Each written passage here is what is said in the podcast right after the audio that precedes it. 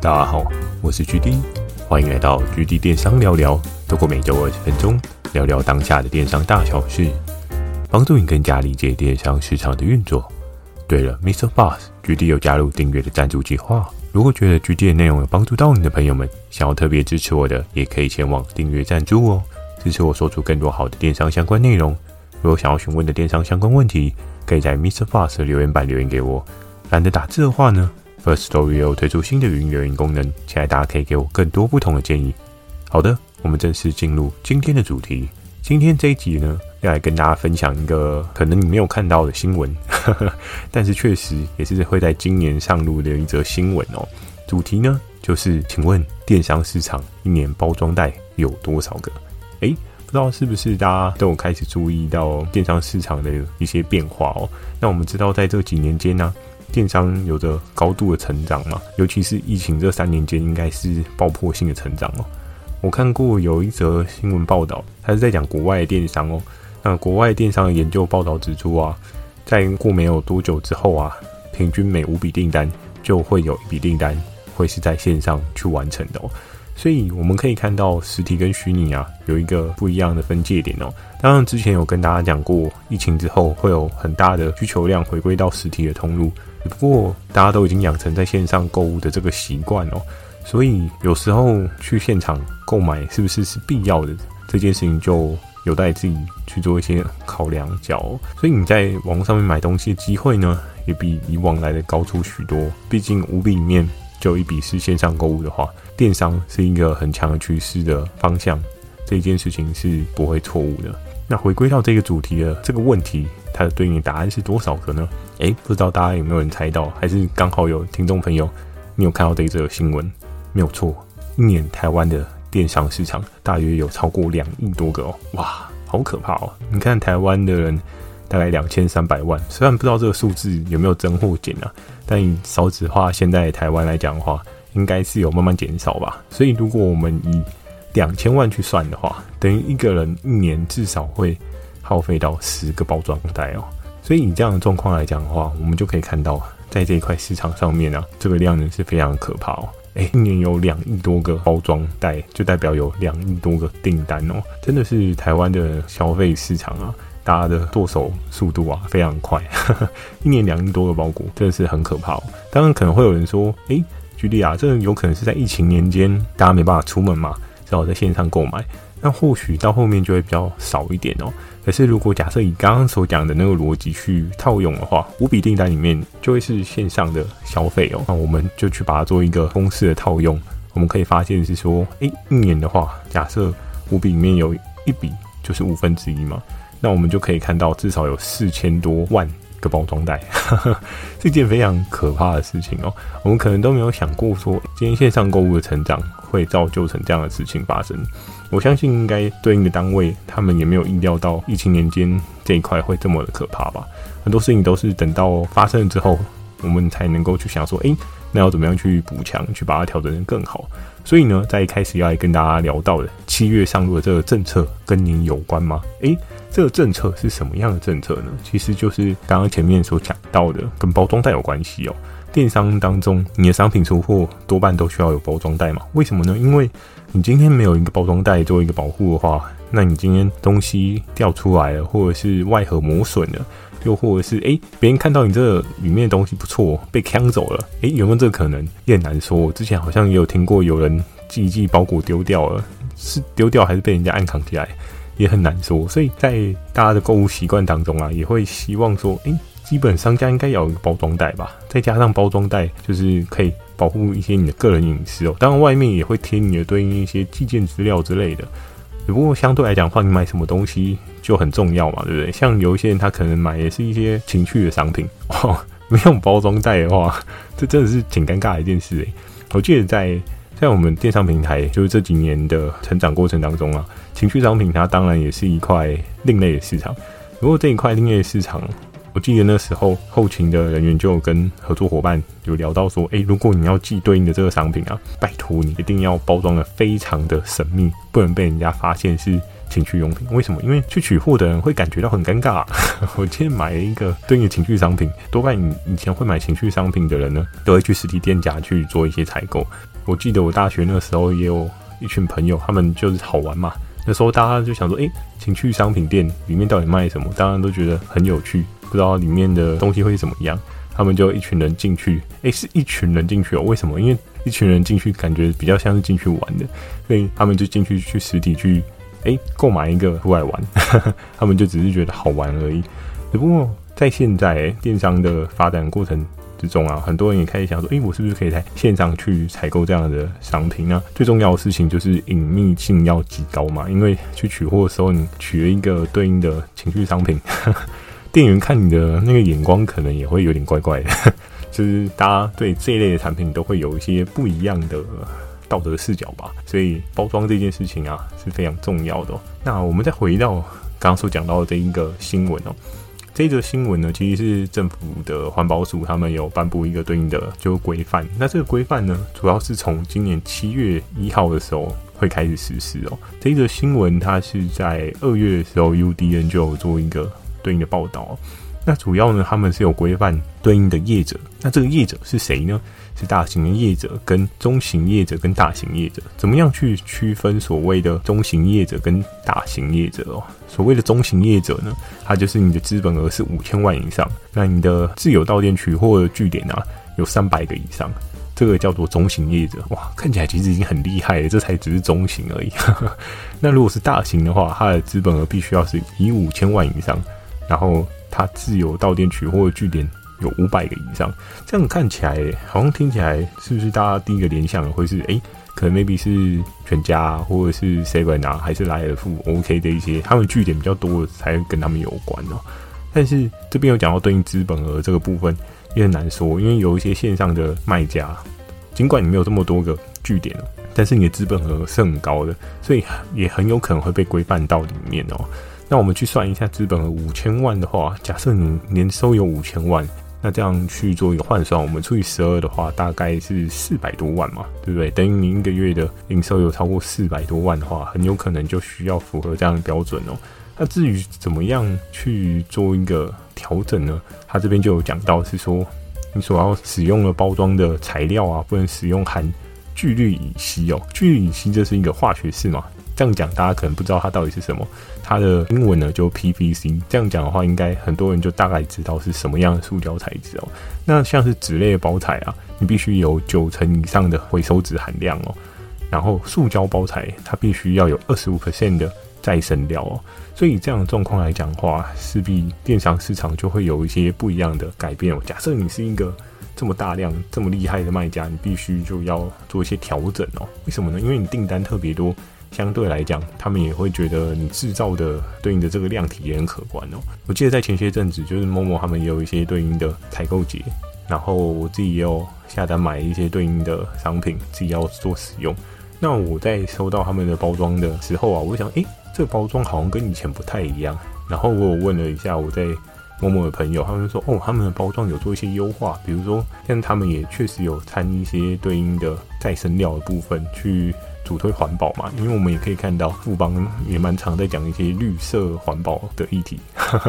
所以他们就有这样子的方式调整哦。但有另外一件事情啊，我不知道大家知不知道，这也是我问了我朋友之后我才发现，哇原来还有这一件事情需要注意哦。你知道你收到的对应的包装，我不知道其他间是不是也这样，但是MOMO他们的包材啊，你今天收到这个包装，如果它是包装袋的话，其实它那个包装袋是可以二次使用的，因为它的封条是有两个封条，然后多半要看这个合作伙伴它封的时候是不是有封对。它如果是封最里面那一层呢，那就真的是有点强调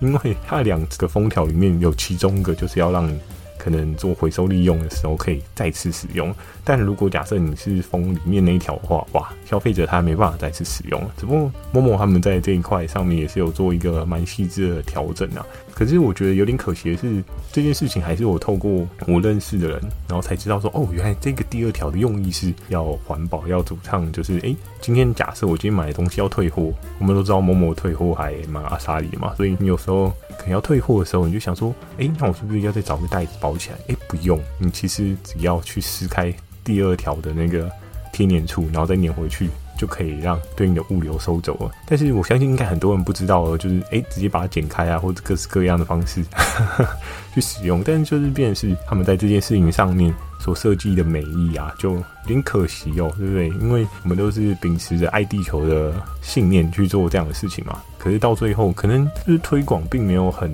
扎实，没有太多的人知道吧，所以很多人可能有一些人也不看说缝的地方在哪边，他就直接拿剪刀就咔嚓就直接 剪, 剪开来，那这个袋子也没办法再做利用，你要再重复做使用就比较困难一点吧。那回到刚刚所讲到的这一块，这个政策跟你有关吗？虽然以政府它的立场来讲的话 setting 的门槛其实算蛮高的，因为在就是最近疫情年间，很多人都说它的订单减少什么的所以要符合这样条件的人呢，应该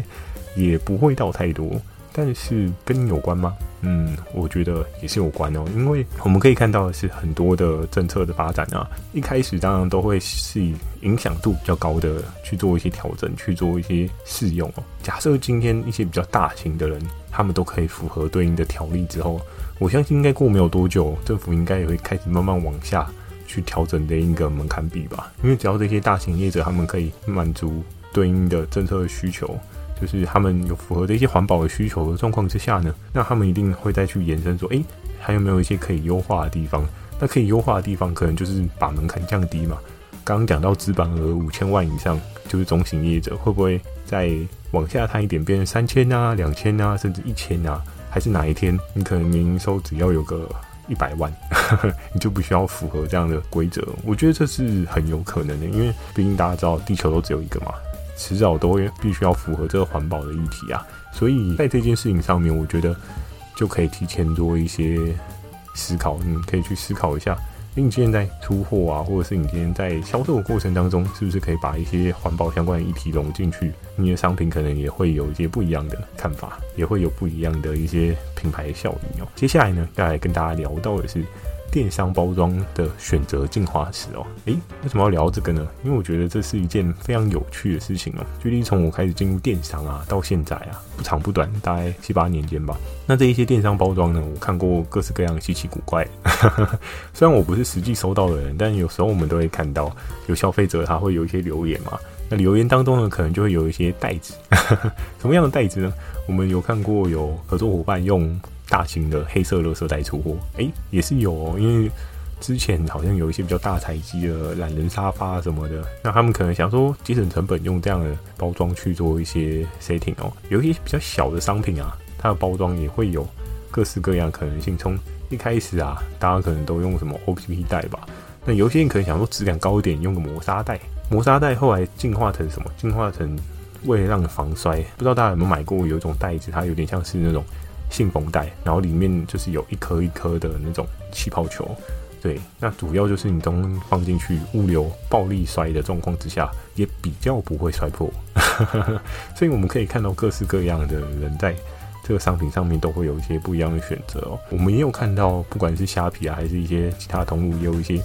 针对包装去做一些贩售的业者哦，他们也朝这样方向去尝试哦，试着摸索卖家的心态。诶，我今天用什么样的包装会比较好？什么样的包装可以有一个更好保护力？什么样的包装会让人家觉得很不错哦？所以它的进化史啊，也蛮多变。从开始的 O P P 袋，然后到可能你有套气泡袋啊，然后到气泡袋跟纸袋合一型的，然后甚至有些人会用磨砂袋啊、夹链袋啊，各式各样。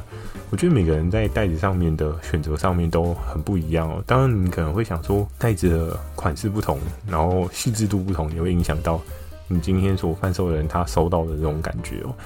我不知道大家有没有印象，我很早之前有讲过一个新闻吗？这是新闻吗？应该是新闻，就是这件事情，我也觉得蛮好笑的。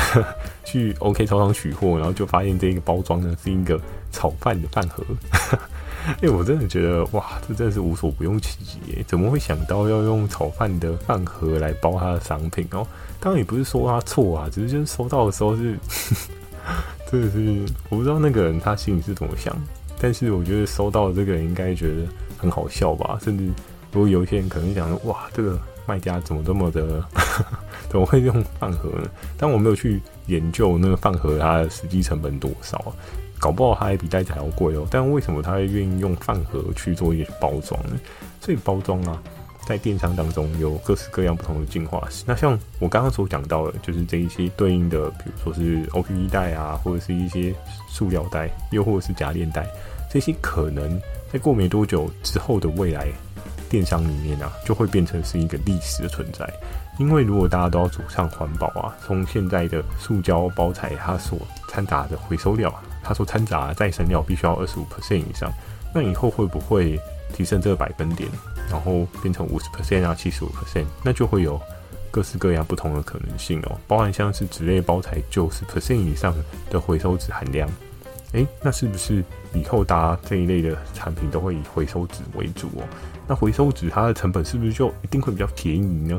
嘿，我觉得这好像也不一定诶，因为有一些人是说，今天这些纸类回收了之后，他们可能会需要做一些再加工，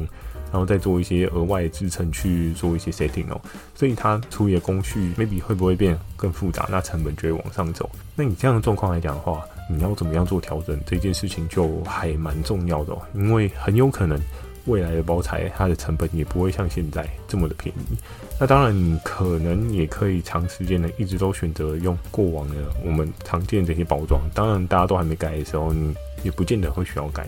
只是你提早改的话，会不会对你有一些额外的加分效应，这件事情就可以去需要想一下哦。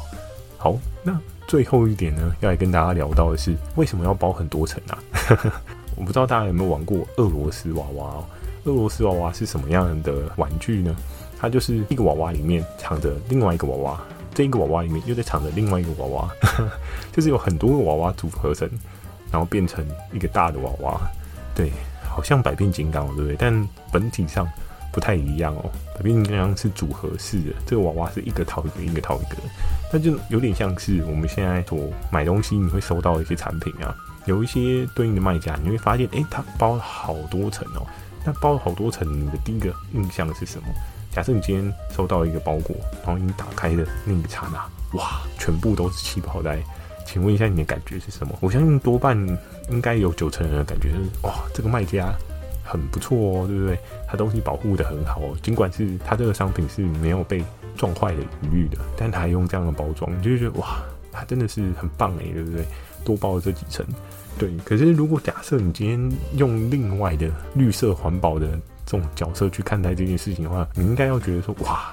糟糕了，地球呵呵又被破坏了，对不对？可是我觉得应该很少会有人会用这样的角度去看待包很多层这件事情。那为什么包很多层？主要是大家在做商品的包装的过程当中啊，很多人都会去思考的是说，怎么样让我的商品更加精致化。那精致化这件事情，大家第一个会想到的是哪一个国家呢？我相信应该也有个七八成的人会想到的是日本吧，当然也有的人可能会想到韩国啊或美国，但我相信日本应该会是蛮多人直觉性想到国家。为什么要包很多层呢？就是如果你有去买过日本的商品啊，你会发现，哇，它是真的一层一层一层的跟洋葱一样。为什么它要给你一个就是包装的很周到的那种感觉？就有时候在日本可能买一个简单的东西，都把它包装的跟礼盒没什么两样我们都知道礼盒这种东西啊，我们都是在过年的时候可能才会看到，对，但是你今天出了货，你就把它包装的跟礼盒一样。试问如果你今天是消费者，你收到你的感觉会怎么样？你一定会超开心的啊，对不对？甚至你今天不小心多买一组没关系嘛，在年节或者是家人生日的时候，你都可以把它当成礼物来送啊，不是一个很好的选择吗？所以就变成是说，为什么大家都要包很多层？因为大家都希望说，哎，今天我这个商品不要摔坏，我今天给消费者的感觉是好的，我可以获得很好的评价。所以很多人都会在包装上面就是做一些苦工啊，他可能会去思考的是说，哎，我今天多包一点气泡袋的话，更夸奖比较好。那我今天卖比较贵一点，人家也会比较能够接受。所以为什么会需要包很多层呢？就是为了提升它的价值哦。但是这件事情呢，我觉得在这一个政策之后的世界里面啊，尽管你现在可能是一个小卖家，你可能还没有感受，但是大家都是尽点绵薄之力嘛，可以让地球变得更好，所以我们可以掺杂的一些绿色环保的一些想法去思考一下，在电商的世界里面你可以做什么样的调整哦。我们常常都在讲所谓的人无我有，什么样的状况是人无我有？人家没有卖的我有卖，对不对但是有卖的到底是什么呢？比如说你今天有的服务人家没有，你今天有的包装人家没有，所以假设今天当市场上面一堆人都还在塑胶包装的时候，你已经朝着环保有绿色包装去做的话，诶，会不会让你的这个商品有不一样的态势？收到人会不会有一些不一样的感觉哦？当然，假设你今天用了一个环保的包装，你什么话都没有说，你就是寄环保包装给消费者，那我觉得这样就有点可惜，因为你还是必须要跟他讲说，诶，为什么你是会用这样的包材去做一些包装？不然有些人可能还是觉得，诶，你今天用环保包装给我，我觉得没有比较好，我还是喜欢那种满满气泡袋的包装，对不对？诶，看起来东西不会坏掉，尽管拆起来很累，但是呢，至少看起来的观感是很不错的嘛。可是相对来讲的话，这样就很不符合环保的理念啊。所以假设你今天要朝着绿色的角色去做一些思考，你做一些环保包装，你务必一定要再加一些对应的说明小卡也好，让购买的人知道说，诶，为什么你的东西可能会卖得比人家贵一些些，因为你在包装上面也花比较多钱啊，对不对？我们都知道像是这一些塑胶的对应的包材，它为什么可以比较便宜，就是它对应的原物料可能不会到这么贵，再加上对应的工厂端他们已经规模化到一定的强度，所以就会变成是说你对应的成本就不会到很高啊。但是相对来讲，这件事情就是伤害地球嘛那长远来看呢，就不见得是一件好事哦。所以有时候啊，在做商品的过程，人无我有这件事情，不一定只要去想的是说，诶，今天人家没有做的商品我有做，而是你今天在于人家有做的商品你也有做的状况之下，你是不是可以有一些不一样的包装方式，你是不是可以有一些更符合环保效应的方式，你甚至你在做对应的不管是卖场啊，又或者是你今天在做自有品牌，你导入这样的角色立场啊，我相信久而久之啊，你会吸引到一些很不一样的 T A 受众哦。而且我相信有很多环保大使都会愿意去购买你的商品，为什么？因为大家都觉得地球很重要嘛，只有一颗嘛。如果地球拜拜了，那你要住哪边呢？目前我们也还不知道火星可不可以住所以还是要好好照顾好地球，对不对？所以如果你用这样的出发点，然后去 setting 你的卖场，去 setting 你的商品，我相信久而久之啊，慢慢发酵起来，获得共鸣的可能性也会蛮高的啊。当然你要从一而终，你不要，对不对？今年用环保的包材，然后明年之后可能成本涨了，你也觉得没办法再做下去了，你又换回塑料的包材，那你就失去了你的初衷哦你很有可能就是诶，原本支持你的那一群环保人士，就是啊，他就因为成本的关系，他就没有再坚持这件事情，很可惜。所以在经营电商的过程当中啊，有时候市场上面一点点小小的动态啊，一点点小小的变化，都很有可能是你跟别人不一样的决胜点哦。当别人都还在用塑胶包装的时候，你在用环保包装，这就是你的一个另类的卖点哦。那你要怎么样去操作这样的议题，让你的商品有不一样的能见度跟对应的着眼点？这件事情我觉得就还蛮重要的，可以去思考一下有什么样的特别方法去做一些发想，去吸引更多人来一起做环保嘛。好，那今天这集呢，就简单跟大家分享到这边。喜欢今天的内容，也请帮我点个五颗星。如果想要询问的电商相关问题，也欢迎大家到 mister Boss 留下你的反馈及问题，或者可以到 First Storyo 语音留言给我。如果觉得 G D 的内容有帮助到你的朋友们，想要特别支持我的，也可以前往订阅赞助哦，支持我说出更多好的电商相关内容。我会在 Facebook 跟 I G 不定期的分享电商小知识给大家。记得锁定每周二跟每周四晚上十点的 G D 电商成长日记，还有每周日晚上十点的 G D 电商聊聊哦。那最后的这个问题呢，是想要问大家，诶，你收过最诡异的包装是什么既然今天讲到包装了嘛，那就让大家分享一下你收过最诡异的包装是什么。有没有人的包装比饭盒还要诡异啊？我真的好好奇哦，如果有的话，真的希望大家可以分享给我我蛮好奇除了餐盒以外还有什么更奇葩的包装，那就期待大家的留言哦。祝大家有个美梦，大家晚安。